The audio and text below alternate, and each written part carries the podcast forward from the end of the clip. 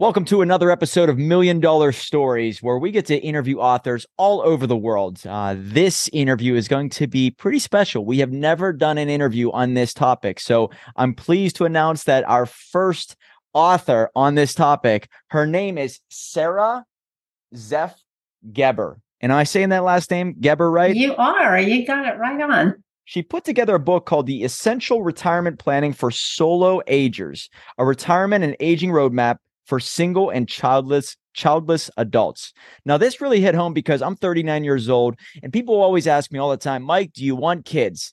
And I say 99% sure I don't want kids. So I will potentially be a solo ager.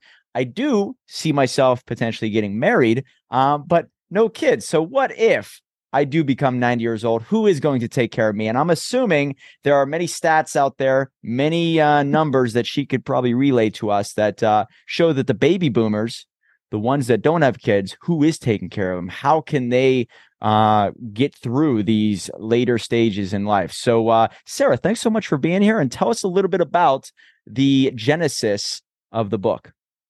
Sure. Thanks for having me, Mike. Um, yeah, I my my story on the genesis of the book is uh, kind of says it all. I was having a glass of wine with a friend of mine about I don't know ten or twelve years ago, and she uh, she usually you know calls me or I call her. We see each other a couple times a month, but I hadn't seen her in quite a while. So I asked her I said, Sandy, what's going on? How come I haven't seen you? And she said, Well, I've been spending my life on an airplane, flying back and forth from the West Coast, where we live, to the East Coast, where her mother is. And she was having to take her mother on various exploratory trips to find a senior living um, community for her because she was 87 and just struggling to live on her own.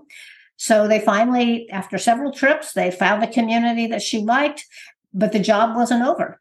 Then Sandy and her brother had to get their mom moved. They had to sell her condominium. They had to get rid of all her stuff that she couldn't take with her. Um, not to mention the uh, the sorting of the stuff that had taken that had taken place before that. So it had taken Sandy the better part of a year, and she wasn't done yet. So I, she and I, neither of us have children. And I looked at her and I said, Sandy, who's going to do all that for us? light bulb went on. There you yeah, go. Yeah, light bulb for sure. And that was the question that started me on the trajectory that led to the book and led to my speaking engagements all over the country about this topic because um, I, after doing a little, very little research, I discovered that no one was talking about it. And the only name they had for it, the only name that popped up in any of the research, was a name that was coined by the medical community for people that came in that couldn't list a next of kin. And they started calling them elder orphans. And I just hated that. a terrible thought, word. Am, it terrible is. Name. It's terribly negative. So I just decided I was not going to follow suit. And um, with the uh, the help of my husband, who's very good at naming things, we came up with the term solo ager. So I talk about solo agers and solo aging quite a bit these days. It really became my full time career. Uh, the book came out in 2018 and uh, even even at that time, that was six years ago now. Is that is that right? Yeah, five and a half. And um, even at that time, solo aging as a thing hadn't caught on. But boy, it sure did during the pandemic years. Oh yes, what we're seeing now yeah. is a growing trend of uh, childless couples, and yes, well, it's becoming more common. Is that right? It it is um, it, it is definitely becoming more common. I don't look at, and I, I have narrowed my focus to the baby boom generation and a little bit into the Xers because they're coming along now too. But what I discovered quite early is that baby boomers went childless by choice or by circumstance at a rate of almost double that of all previous generations. Wow. And yeah, it is a wow, but it's not rocket science to figure out how that happened. When you uh, think about your your history, Mike, when you look back at, at what was going on in the late 60s and early 70s, Um, birth know, control we pill. had the birth control pill. bingo. There it is. That was that was number one. But there was something else too, and that was the whole push for women's liberation, for women to be equal partners in a marriage, for women to have equal opportunities, and the um, uh, it, enough noise was made about that, thanks to me and others like us that marched and wrote letters and called Congress people and all kinds of things. It, it didn't lead to the Equal Rights Amendment actually passing, but it was almost a moot point by then because uh, industry, government, everyone took notice and things started to change. Uh, by 1972 or 3, women were being allowed into all of the elite colleges um, equal opportunity laws were passed. And in addition to the colleges, lots of career fields opened up to baby boomers that had baby boomer women that had never been open before. Medicine, law, science, you name it. And you know, the result is that with your generation, you have almost equal numbers of men and women in any almost any profession you could name. So that all led to women have, being able to support themselves without the help of a man for the first time ever. And it led to a lot more choice about having children or not. And people like me and my friend Sandy and millions more like us decided that motherhood just wasn't our path. Right. We got married, but motherhood just wasn't in the cards. Right. And and so one study I've come across is uh and, and maybe you've come across it too, where uh, happiness levels. Uh, they Mhm. did one in the 60s. I think it might have been the 60s or 70s, but then compared it to to now to today, and it showed that women have more opportunity and more freedom, but we're less happy. Now, is did you notice any type of trend, or were you able to find data on that? Um, because that to me was really shocking. Like they they have the equal opportunity and all that, but they seem to be less satisfied with life. And I don't know if it had to do with Hmm. their their their choice not to have kids, or maybe they were lacking something in life. But I don't know. I, I saw that and I didn't know the answer. So I don't know if you came across anything like that. Uh, I didn't, Mike. And one of the things that's important to remember about my research and what I'm doing is I'm focusing on older adults. And happiness research on older adults shows that as people get older, they become happier with their lot as long as they have their basic needs met. They have food and shelter and and uh, some kind of a uh, income that's enough to support their um, even a, a modest lifestyle. It money becomes less important than relationships. Yeah. So um, you may have stumbled onto some research that I did not, but I wasn't looking at overall statistics. Yeah. This I was like looking at 35 year old women now as compared to 35 year old Yeah. women back then. So very, yeah, bit Okay. difference. Okay. Yeah, yeah. So interesting though. Yeah. So what you said there is that's pretty fascinating, and as long as their needs are met. And so within your book, what do you propose? Um, when does this retirement planning start, and what are the first couple steps? Uh, and and uh, the reason why I bring this up is because um, my mom just passed in uh, in May of this year, and my dad is now uh, very close to me, so I stop by as much as possible. And I'm thinking, if my brother and myself we were not around, what would he be doing? But when should he have been planning for this stage to be on his own? So uh, that's why I'm very curious about this. And uh, where does it begin, and when does it begin? Um, it's you know it's interesting. When I wrote the book in 2018, and of course I was writing it for a couple years before that, I didn't have I didn't have a lot of answers. I just had a lot of questions. I was raising awareness. At this point, um, I do have some answers, and I have met with hundreds and hundreds of solo agers in all kinds of situations. And yes, it's important to start planning but the way that you start planning is, is different and, and let me be very clear this is not a, a financial book at all i'm not a financial planner i'm not a any kind of financial person in fact i you know barely passed math so that's not what i'm talking about i'm talking about the social and emotional side of retirement which is honestly in my opinion again as long as your basic needs are met a lot more important than money Mm-hmm. so, um, for for solo agers or people who think that they probably will be solo agers. And let me back up a minute because I no longer define solo agers as simply somebody who doesn't have children, which I did initially. But I got so much pushback from other people in, in different circumstances that I thought, okay, okay, I give up. You're a solo ager too. So I now define it as anyone. You got bullied. Who, Is that what you're saying? You got bullied, right, Sara? I got, got bullied it. into changing my definition.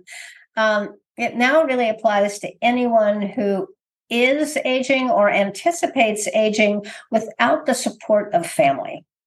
Mm, okay. So, uh, because as you look throughout history and even throughout cultures, the people who are morally obligated to take care of their elders are family, blood relations. So when you look at it in that kind of a clin- very clinical, straightforward way, um, that's the that's the long and the short of it. If you're not going to have family support of some kind, um, you better start making some preparations to do something with your life that'll provide you with community. And community is key. It's one of the key words I use throughout the book, throughout all my talks. And community can come in many ways. For uh, for a lot of people, their family is their community, and that's fine. But for many, family lives too far away. Um, they're estranged. Um, they're totally dysfunctional. Mean, there's all kinds of situations today that render people as solo agers. Um, many people uh, have children, and their relationship with their children is just not one that they can count on. I also have people that say to me, and I wish I had a dollar bill for every time someone says to me, I don't want to be a burden to my children. My own mother used to say that. I don't want to be a burden to my children. Yeah. Well, you know, that's fine and good for you. Plan early, but you're not a solo ager. If you simply don't want to be a burden, you know, that's good thinking. That's very proactive thinking, but you're not a solo ager. So I suspect that sounds like your dad lives somewhere near you. Yep. And uh, he's not a solo ager. He has you. Yeah. But he should, in addition to having you, plan on uh, building a community around him. And that might mean staying where he is, or it might mean moving. There's lots and lots of ways to develop and maintain community in life. And it doesn't often happen very well in what we now think of as, you know, suburban communities where everybody drives into their garage and never sees a neighbor unless they you know, unless there's an earthquake or a flood or something and everybody has to rush out. Um, i live in santa rosa california where as you know we had some very big fires the last few years. And those kinds of things tend to draw neighbors together more wow. than they had in the past because people are and the pandemic too. Um, my neighbors, uh, my husband and I were out with our neighbors having socially distanced happy hours and socially distanced bring your own everything dinner. And those kind of things worked because we, we were all kind of confined to our homes in many ways. But home being a stone's throw from somebody else's home, you made the effort. Whereas day to day life, your social connections usually uh, don't involve your neighbors. Mm-hmm. Uh, in some places they do. I mean, some people are really proactive about having block parties and whatnot, and they build community right there in their neighborhood, on their cul-de-sac or whatever. But most people do not. Their community tends to be wherever they work, wherever they worship, um, whatever they do in the in the community.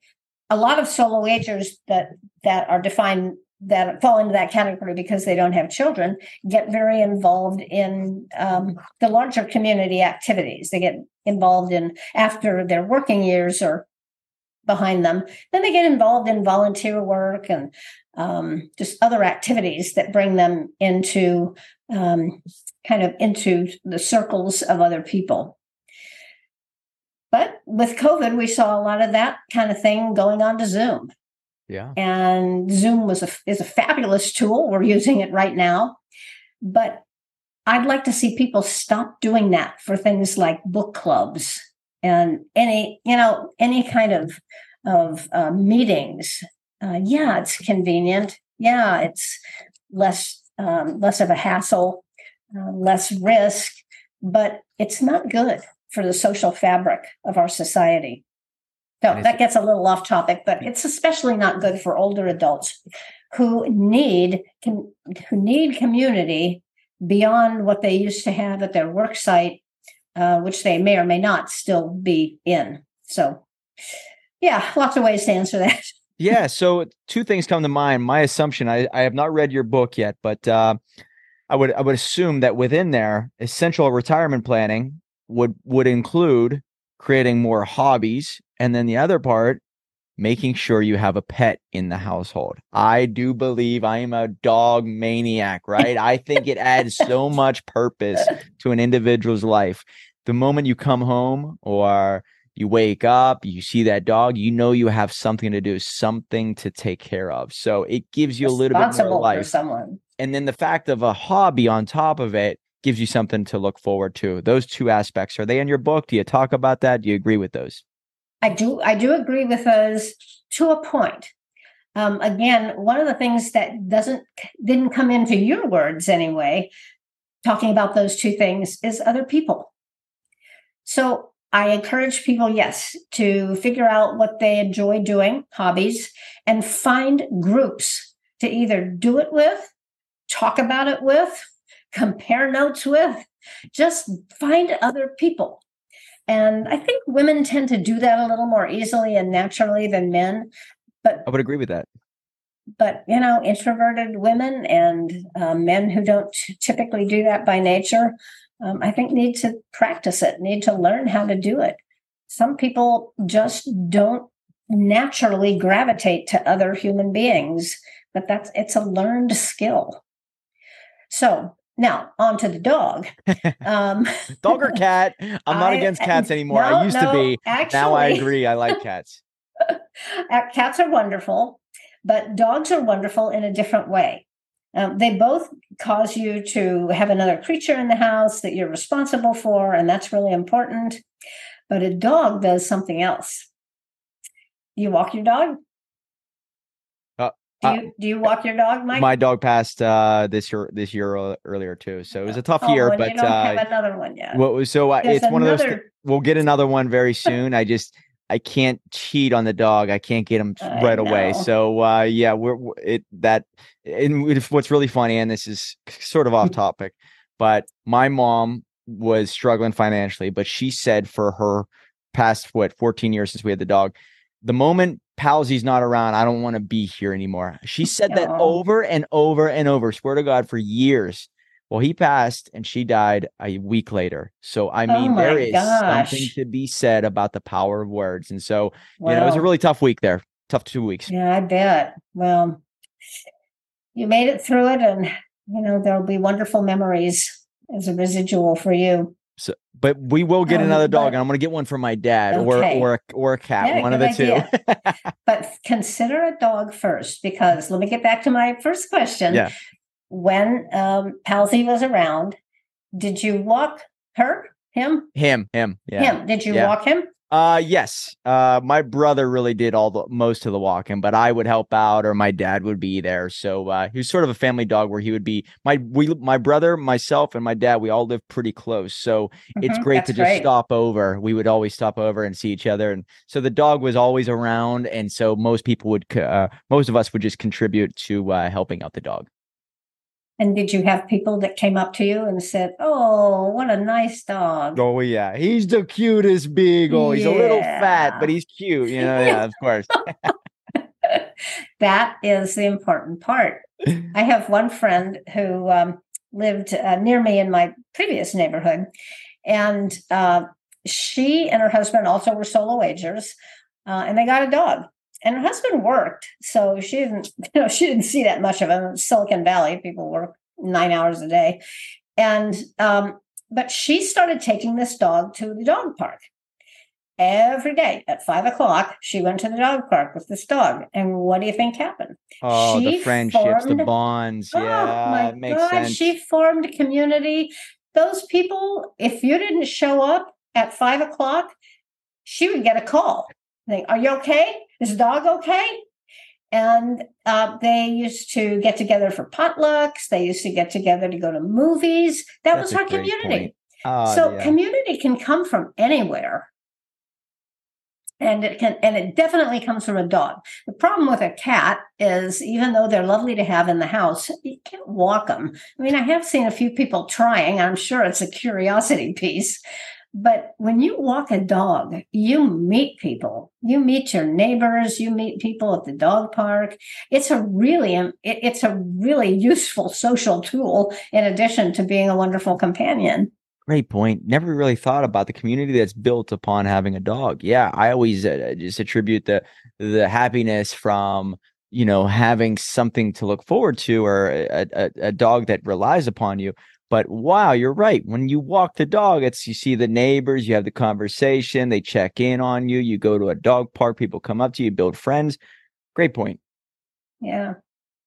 So, yeah, all kinds of different ways to build community, but that's really what's important. It'll be important for your dad, even though he has the two of you. Um, be important for him to have some peers, people that he can hang out with, uh, people that enjoy the same things he does or just live in the same community. So, um, this is uh, I think an in- interesting piece to this. Um, I think people growing up right now. I'm 39 years old. I'm noticing individuals not having kids as much.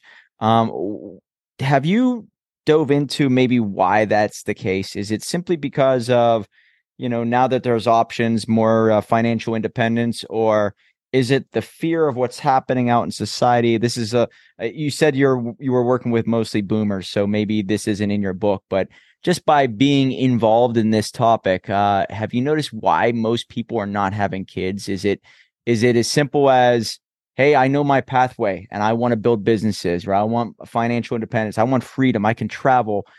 Are you are you noticing any trend of why it's happening more so now than ever? No, again, out of my wheelhouse. Okay. Um, I'm studying older adults. I could wager some guesses. I'm sure that, that what started with the boomers has been true for successive generations of women. And that's that, hey, I can choose. I can take care of myself. I can make as good a living as any man. And I don't need the the hassle and the worry and the concern of having a, a permanent partner. Um, I can do whatever I want.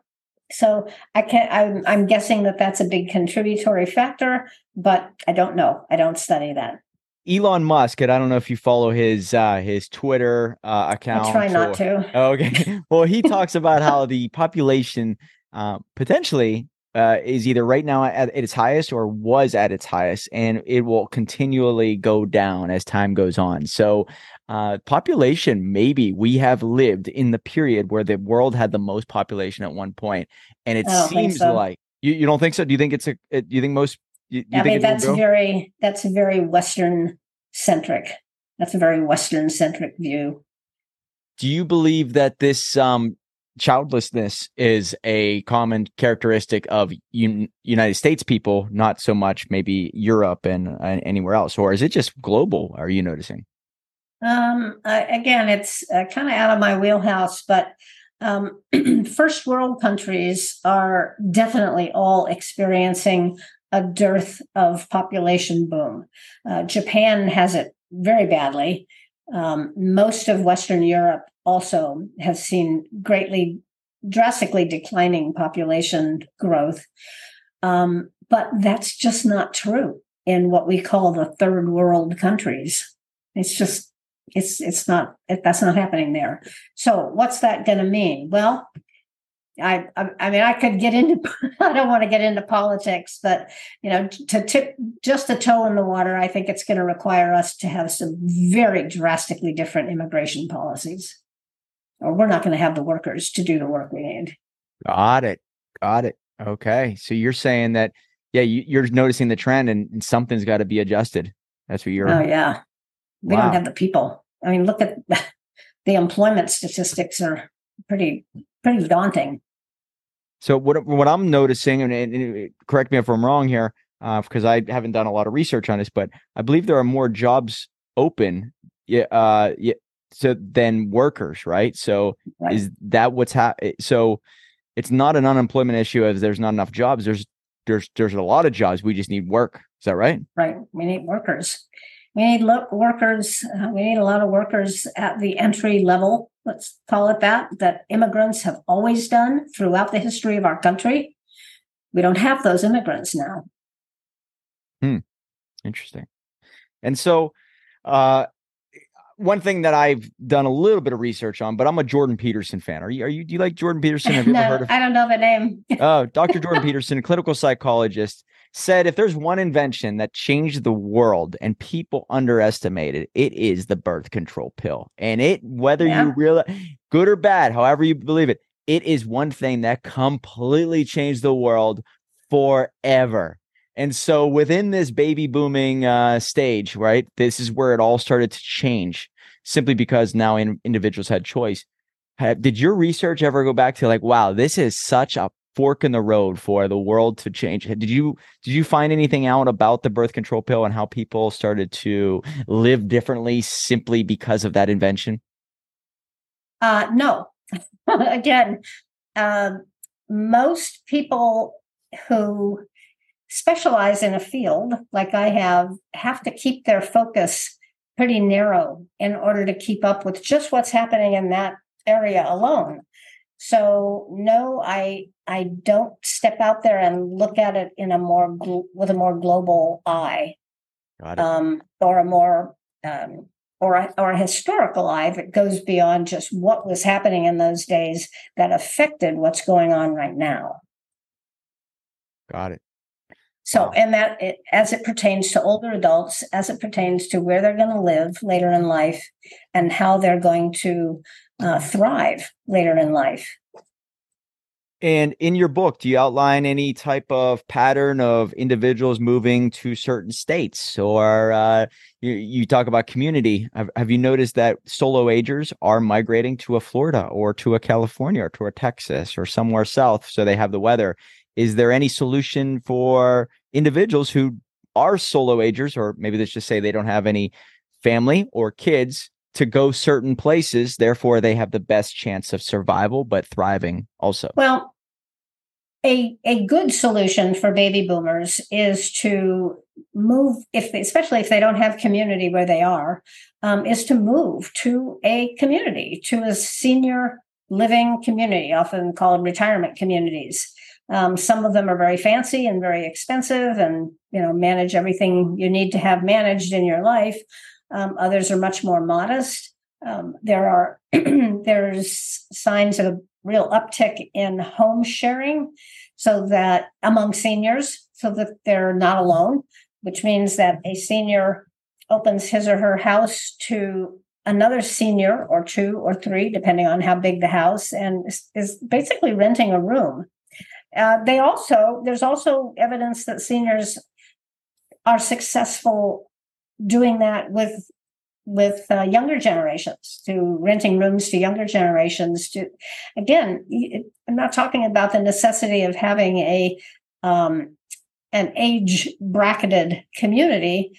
Community is everyone of, of can be and probably should be um, intergenerational.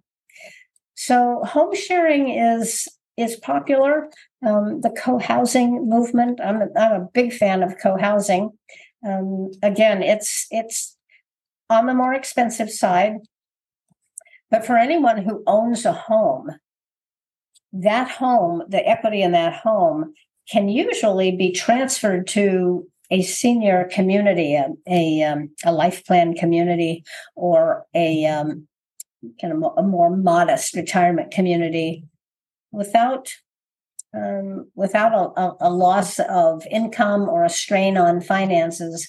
But it takes some research. People need to really get out and see what's out there because, very honestly, one thing that I've discovered is when people hear the term retirement home or retirement community, their mind immediately goes to that horrible, nasty nursing home that their grandmother was in. Mm-hmm. And there, that it couldn't be further from the truth today. The retirement communities out there range from places like Margaritaville in the southeast. Um, there's those are are hugely popular. It's called Margaritaville. It's called Margaritaville, and Jimmy Buffett uh, you know, they they licensed that term, and he even before he well he was still alive um, visited those communities with some regularity. And those, wow. these, these communities are for people that want to spend the rest of their lives drinking margaritas and you know getting drunk every night and dancing and uh, anyway, there's a lot of boomers out there that are are drawn to that kind of thing. Now, that doesn't provide you with um, any assistance as you need it later in life, but it certainly provides you with a community. So, um, you know, there's that, and there's assisted living, and there's um, continuing care retirement communities. They range all over the map in terms of what they cost, what they offer. And I encourage, especially solo agers, but all older people to get out and look at what your alternatives are as you get older. AARP has made the term aging in place very popular.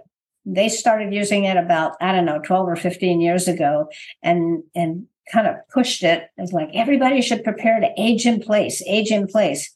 Well, there couldn't be a worse idea for most solo agers. Aging in place can be a total recipe for isolation and loneliness. There are other places to age. You're not you're not glued to your home. Um, there's ways to let go of those things you've collected for the last 50 years and probably should divest some yourself of some of that. So yeah. You said this is not a financial book, but um, do you have any tips within your book that uh, give uh, somebody type of uh, somebody a solution on getting their finances in order or getting their health in order? As everybody knows, mm-hmm. the, the longer you stay on this earth, your health costs go up and uh, your income goes down. So yeah. managing your health obviously becomes way more important as you age. And uh, I would assume having your finances in order uh, become very scary for those who maybe have not taken the right steps early on. So, any tips on those? I, I do have tips in the book in both areas. Financially, I encourage everyone to just purchase an hour of a financial planner's time. Even if you don't want to hire a financial advisor or financial planner to manage your money, that's fine. You can manage your own money. But they have the access to wonderful spreadsheets that they can plug numbers into. And the kind of numbers that ought to be plugged in are what is your income? What is your outflow? And what is your anticipated uh, retirement income, Social Security, starting with Social Security and uh, maybe other sources of income that you have in retirement, your IRA um, accounts, your maybe work based retirement accounts. Anyway, they can factor all of that in and tell you pretty quickly whether you're on the right glide path. um, and if you're spending yourself into an early penury. In other words, if you're going to be penniless later in life, if you continue on your current pace, it's time for some adjustments. And they're very, most of them are very, very good at being able to do that, and they can do it pretty quickly. So I advise that. Um, there are lots of good ways to find a financial advisor, and I have those listed in the book, and that's a topic for another day. Um, but I also talk about health. I think I have the whole chapter on health. And you know, I'm not I don't say anything groundbreaking or new about health in the book. It's the same old saw of how to keep yourself healthy, how to how to eat right, how to ex, you know exercise, the importance of exercise, the importance of controlling your weight. It's it, I just felt like it ought to be at least a chapter of the book, and and it is. So I, part uh, of my belief system the the key I believe is mobility, and there are stats yeah. out there that show. I think, and I'm, I may be wrong on this, but the moment somebody loses total mobility, they last. I think like the on average three years. So that, that is true. It, there's something like that out there, and I could probably pull it up, but um, that right there, mm-hmm. you got to you got to protect your mobility, right? Being able yeah. to uh, get around on your own, and uh, and whatever you could do to do that. Um, I would always mm-hmm. assume that you know managing your weight and making sure that you get mobility and having uh, therapy done uh, is uh, the, the the two solutions that are pretty easy. Um, to, to, yeah. to, implement. Maybe not to stay with it, but to, to implement. And uh, I don't know if there's anything else you want to talk about there because uh, mobility by far is uh, what keeps people, um, I guess, um, wanting to stay alive. Is that right? Yeah, absolutely. It's um, most people find it extremely depressing to lose their mobility or to lose their ability to drive, to have to give up the keys to the car. That's oh, a yeah. huge transition. Um, and again, having community, having people around you, having those those hobbies, other interests that you can still do, um, is really, really important. Um, gosh, baby boomers are having knee replacements and hip replacements and shoulder replacements at a furious pace. And I don't see that letting up anytime soon. Um, I think that if you need to do something like that, the results speak for themselves. Um, generally, Medicare, which anyone over 65 has, Medicare pays the lion's share of that. And if you have a, Medi- a Medicare um, Advantage program, covers it, and Medi- Medigap insurance, if you have the regular Medicare program, those almost inevitably cover it. So you know, yeah, it's you're going to go through a um, a down cycle with that, but the other side, if you talk to people who have had those operations done, they're just thrilled with the results. So yeah, do what's necessary to keep yourself mobile. The other statistic that a lot of people don't um, give much weight to, which is also very important in terms of looking forward.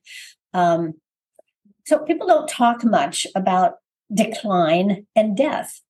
And you know, it it happens to us all. you can't escape so, it. you can't escape it. Nobody gets out of this alive. so here, a friend of mine once uh, developed this formula with her mother. It was tongue in cheek, of course, but I love to use it. She said, What they decided they wanted is to be happy, happy, happy, happy, dead. yes.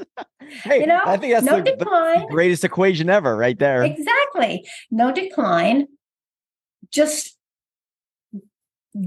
live life to the fullest right up to the moment that you don't, and boom, it's over. Yep. Well, that's a wonderful thought. And yes, that does happen for some people. But it's also important to understand that the statistics on that are not in favor of that happening. 70% of older adults are going to need some kind of aid in their life. And of course, the longer you live, the more chance you're going to have have to have someone helping you do something.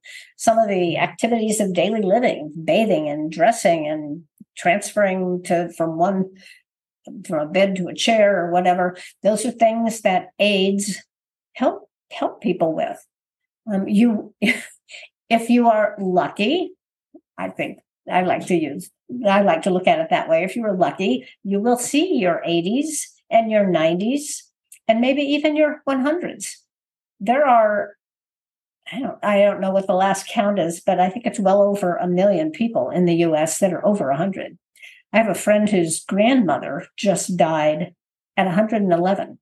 Wow. So it's happening. We are extending our lifespan longevity is happening.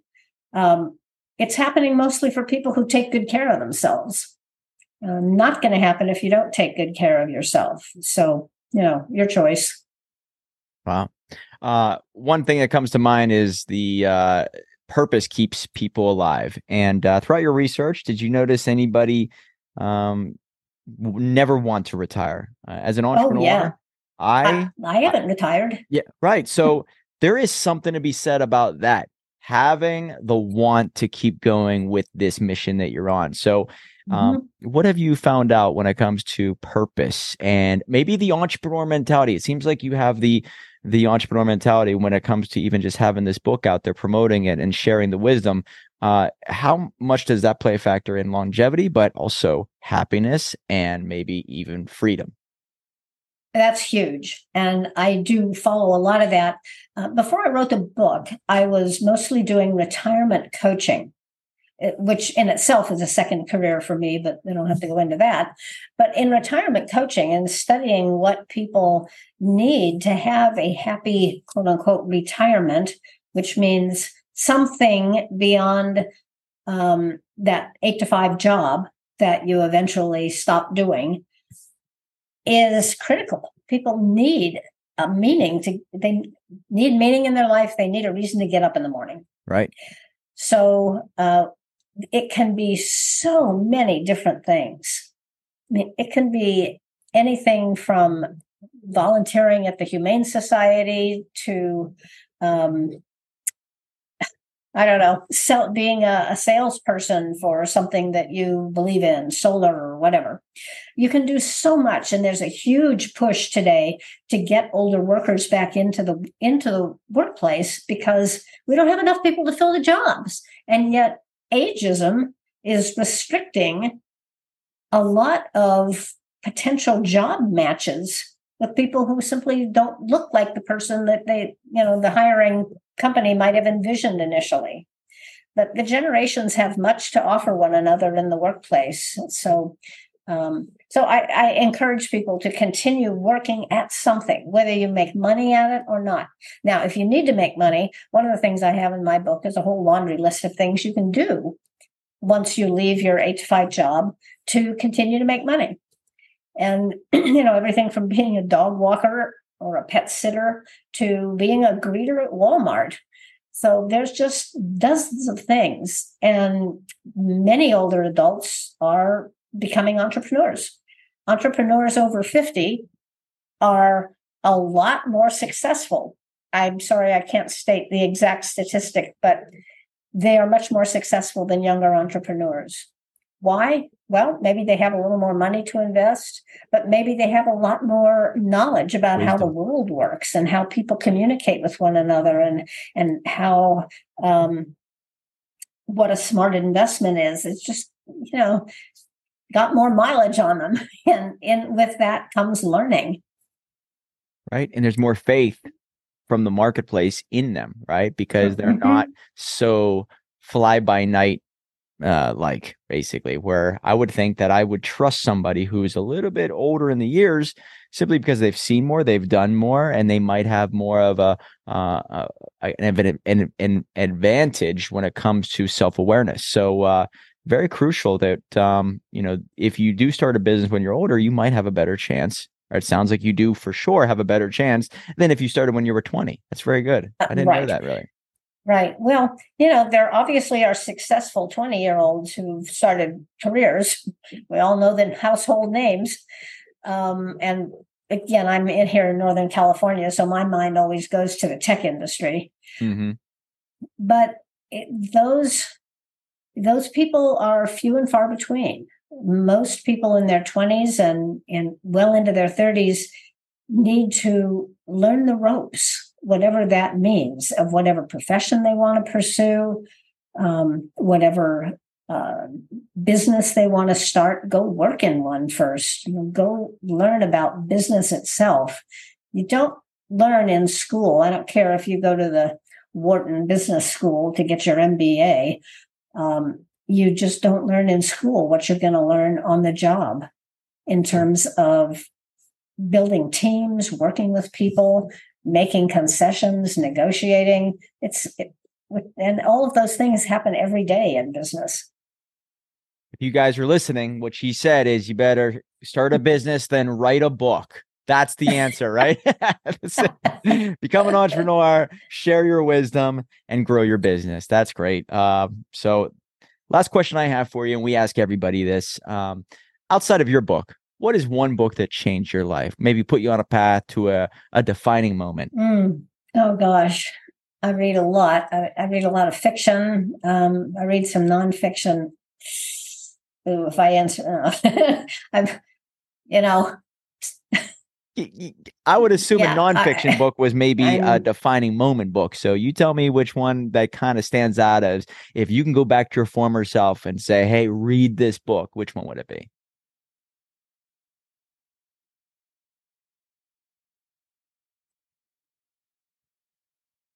Yeah. You read a lot. I, oh, man. I, I do read a lot, but I can't think of one book that particularly that would be acceptable to share on the show anyway. Um, that really changed my life. Um, my And life just- went through while, so while many you're phases. thinking, while you're thinking, I one that stands out in my life is Rich Dad Poor Dad. I, I keep this behind me. Have you ever read that book at all? Mm-mm. Yeah, it's Oh, by I, I know of it. In fact, my book was that's right. My book was published. No, sorry. I, I know the people that that the Rich Dad Poor Dad authors work with. Um, Sharon Lechter. Have you heard of that name before? no. Oh, okay. Um, yeah, but well, let's not go there. all right. um, I, I I certainly know of the book, but because of the kind of the gender um, leaning, I I didn't choose to read it.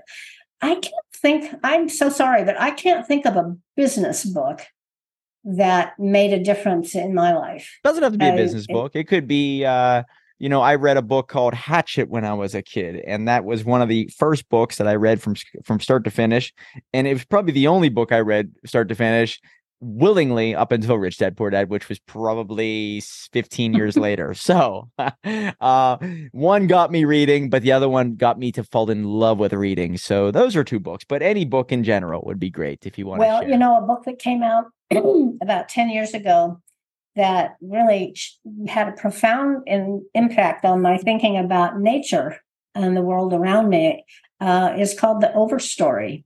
Hmm. It was a bestseller. It may still be, you know, uh, popping on and off the bestseller list. Um, I think the author is Richard Powers. Um, and it's a yeah, fiction book in- then?